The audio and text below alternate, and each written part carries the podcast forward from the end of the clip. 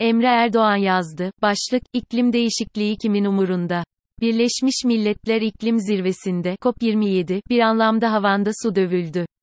BM Genel Sekreteri Guter, dünyada iklim dayanışması paktının gerçekleşmemesi durumunda alternatifin küresel intihar paktı olduğunu ifade ediyor.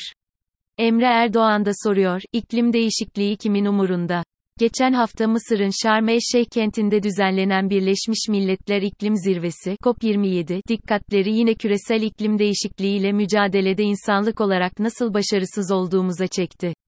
BM Genel Sekreteri Antonio Guter yaptığı açılış konuşmasında iklim değişikliğinde mücadele insanlık için iki seçenek olduğunu söyledi. İşbirliği yap ya da mahvol, cooperate or perish.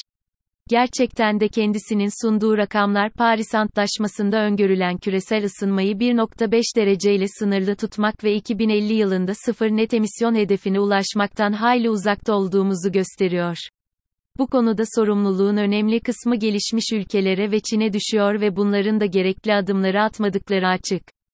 Sadece 2022'de Çin'den Florida'ya, Batı Avrupa'dan Pakistan'a küresel ısınmayla doğrudan ilişkilendirilebilecek 29 doğal felaket gözlenmiş ve bu felaketler 10 milyonlarca insanın yerinden olmasına ve milyarlarca dolarlık zarara yol açmış. Buna karşılık sera gazı emisyonu 2021 yılında tarihi zirvesine ulaşmış durumda. Covid-19 dönemindeki geçici düşüş normale dönüşümüzle birlikte ortadan kalkmış. Toplam emisyonun kayda değer kısmı Çin, ABD, Hindistan, Avrupa Birliği, Rusya ve Endonezya kökenli. Kişi başına toplam emisyona bakıldığında birinci sırada ABD'nin yer aldığını, Rusya, Çin ve Brezilya'nın da bu ülkeyi takip ettiklerini görüyoruz. Çin'in toplam emisyonu ABD'nin iki buçuk katıyken, kişi başında emisyonda ABD ortalamasının da Avrupa Birliği ortalamasının iki katından fazla. Küresel ısınmaya bu kadar fazla katkıda bulunan ülkelerin 2021 yılında verdikleri sözlerin çoğunu yerine getirmedikleri ve bu gidişle hedeflerine ulaşamayacakları yazılan raporlardan görülüyor. Küresel iklim değişikliğinin vahim sonuçlarını kabul eden ve bu sonuçları engellemek için küresel bir çaba harcanmasını savunanların birçoğu yaşadığımız dönemde bu hedeflere ulaşılmasının ne kadar zor olduğunun farkındalar. Ukrayna Savaşı sonrasında gözlemlenen enerji fiyatlarındaki artış, ülkelerin jeopolitik nedenlerden dolayı doğal gaza bağımlılıklarını azaltmak için karbon temelli enerji kaynaklarına yönelmeleri ve pandemi sonrasında ekonominin ısınması nedeniyle çok az sayıda ülke sera gazı emisyon hedeflerine ulaşmışlar ve söz verdikleri politikaları uygulayamamışlar. Guterres'in de dikkat çektiği üzere daha sıkı tedbirler alınmazsa olumsuz gidişatı tersine çevirmek bir süre sonra neredeyse imkansız hala gelecek. Genel Sekreter iklim değişikliğiyle mücadele için bir küresel iklim dayanışması paktı kurulması gerektiğini sıklıkla vurguluyor. Bu pakt çerçevesinde zengin ülkelerin ve uluslararası finans kuruluşlarının diğer ülkelere finansal ve teknik yardımda bulunmasının şart olduğunu öne sürüyor. Öte yandan ülkelerin bir arada fosil yakıtlara bağımlılığını azaltacak ve yeni kömür santralleri kurulmasını engelleyecek adımları atmaları ve herkesin ucuz ve sürdürülebilir enerjiye erişebilmeleri hedefini önceliklendirmeleri de bu iklim dayanışması paktının hedefleri arasında sayılıyor. Guter iklim dayanışması paktının gerçekleşmemesi durumunda bir alternatifin de var olduğunu söylüyor. Küresel intihar paktı. Pandemi sonrasının bu kaotik günlerinde bu tür küresel sorunları kendi ülkesinin meselelerinin önüne koyup küresel bir dayanışmayı sürükleyecek bir liderlik görüyor muyuz? Hayır. İklim değişikliğiyle mücadelede kritik bir rol oynaması gereken ABD, geçen ara seçimlerde de gördüğümüz üzere kendi meselelerine odaklanmış durumda ve hali hazırdaki Başkan Biden'ın bir daha seçilmeyi bırakın aday olmasını bile istemeyenlerin çoğunlukta olduğunu görüyoruz. Olası rakipleri de popülist, homofobik ve evangelist seçmen tabanına yaslanan Trump ya da DeSantis, yani ancak kendi derdiyle ilgilenebilir. Avrupa Birliği bürokrasi düzeyinde bu konulara önem verse de ulusal liderliklerin bu sorumluluğu almalarını beklemek fazla iyimserlik olur. Birleşik Krallık'ta muhafazakarlar seçimden kaçarak yaklaşan felaketi küçültmeye çalışıyorlar. Fransa'da Macron aşırı sağın nefesini ensesinde hissediyor ve Almanya'da geniş spektrumlu koalisyon başarısızlıktan başarısızlığa koşuyor.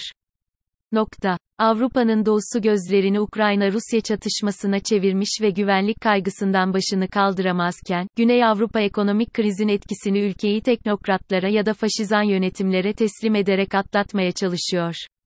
Bitmez bir savaşa bulaşmış Rusya ya da kendi ekonomik mucizesini sürdürmeye çalışan Çin'den de hayır gelmeyeceği açık, küresel iklim krizi öncelikleri arasında en son sırada. Farkındaysanız bu tartışmada Güney ülkelere fazla bir sözde düşmüyor zaten. Sorunu çözmek için var olan siyasal elit umut vermiyor. Peki, talep yönlü bir çözüm söz konusu olabilir mi? Yani seçmenlerden bu iklim değişikliğinin çözümüne yönelik bir istek gelse ve siyasetçiler bu talebi yanıtlasalar, bunu düşünelim bir.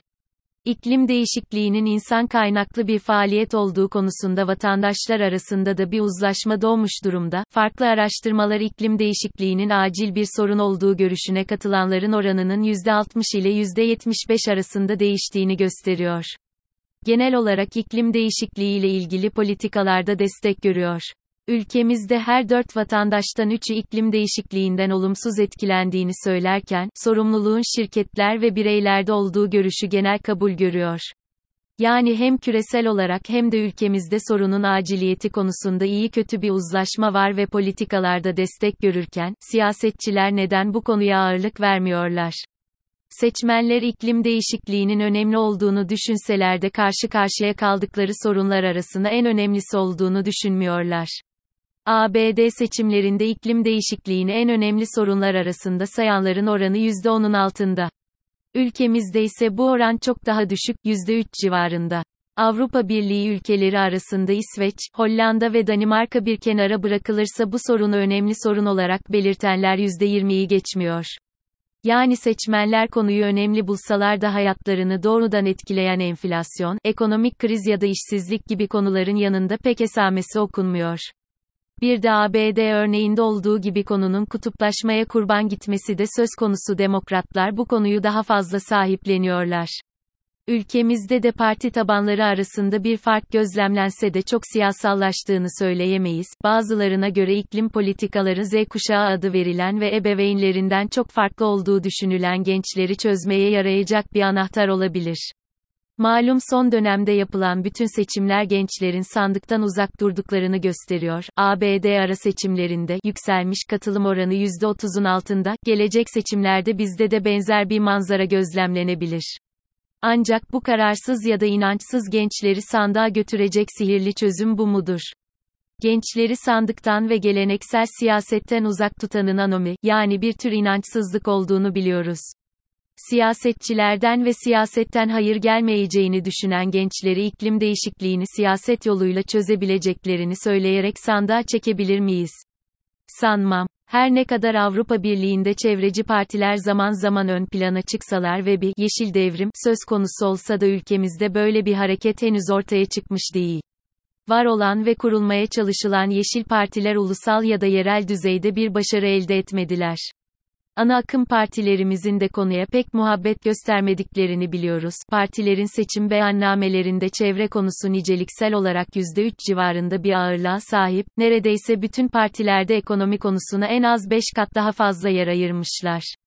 Yani seçmen çok umursamayınca, partilerde politika geliştirmek için uğraşmamışlar. Bütün bunları bir arada değerlendirdiğimizde karamsar olmamak imkansız. Küresel iklim değişikliği gittikçe ağırlaşan ve bedeli artan bir sorun. Çözüm için yeterli çaba gösterilmiyor. İçinde bulunduğumuz kıtlık dönemi önceliği işsizlik, enflasyon ve ekonomik büyüme gibi temel sorunlara vermemize yol açıyor. Küresel liderliği üstlenecek bir siyasal aktör yok. Seçmen konunun öneminin farkında ancak konu seçim kararını etkileyecek bir ağırlığa sahip değil. Bu şartlar altında, Guterres'in bahsetmiş olduğu senaryolardan kötü olanına, mahvolmaya doğru hızla gittiğimizi söyleyebiliriz. Tabii, bir aktör ortaya çıkıp olmayacak gibi gözükeni mümkün kılmazsa ve bizi acizliğimizi elden bırakıp irademizi ortaya koymaya ikna etmezse.